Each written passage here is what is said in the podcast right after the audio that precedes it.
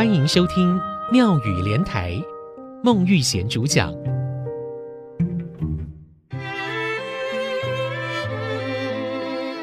算盘生谱，好也未久。老婆，你怎么不用计算机，还在用算盘呢？我习惯用算盘啊，而且速度比计算机还要快诶。哎，你看，这是我们家的收支明细表。哇，我们家的存款越来越多了耶！老婆，谢谢你这么会理财。听众朋友您好，算盘生铺，好夜未久。算盘算盘，生铺发霉，好夜。有钱富有，未久不会长久。整句话的意思是，长时间没有用到算盘，把算盘丢在潮湿阴暗的角落，让它发霉。这么不懂得精打细算过生活，虽然现在有钱很富有，但是一定维持不了多久的。祖先用这句话来劝诫我们：花钱的时候，先要盘算一下，当花才花，当省则省。套句现代的术语来说，就是你不理财，财不理你。在梅雨季节，湿气特别重，东西就很容易发霉。古人把梅雨解释为能霉腐百物的雨。发霉在台语的说法，一般人大多是用“生菇”，而“洗铺”是雅俗共赏的古语，“洗铺”就是发霉。会有一层白白的粉末状覆盖在物体的表面，让人看不清楚，所以“洗铺”又引申为模糊不清楚。例如说“天噗噗啊更”，是指天微微亮，太阳刚从东方升起的时候。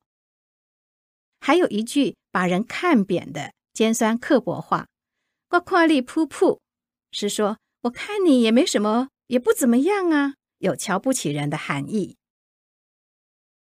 算盘是一种古老的计算工具，加减乘除都能运算。至于算盘的发明，比较有趣的传说是说，春秋时代的鲁国要选拔一个为朝廷理财的人，朝中大臣就推荐了孔子。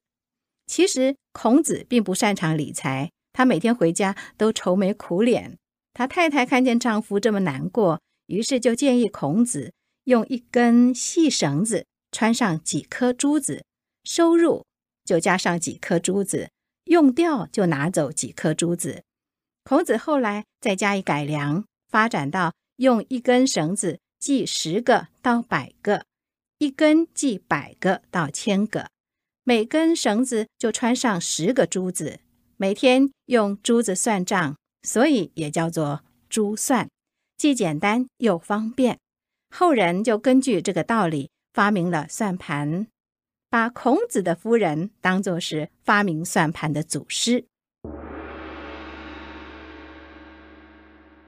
好，现在教大家说几句台语：算盘、算盘、算盘，富有有钱，喝呀，喝呀，梅雨。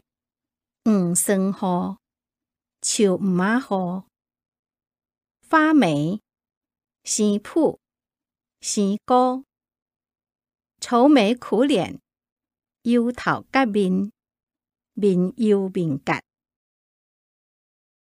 最后再来练习说一遍：算盘生谱，好夜未久。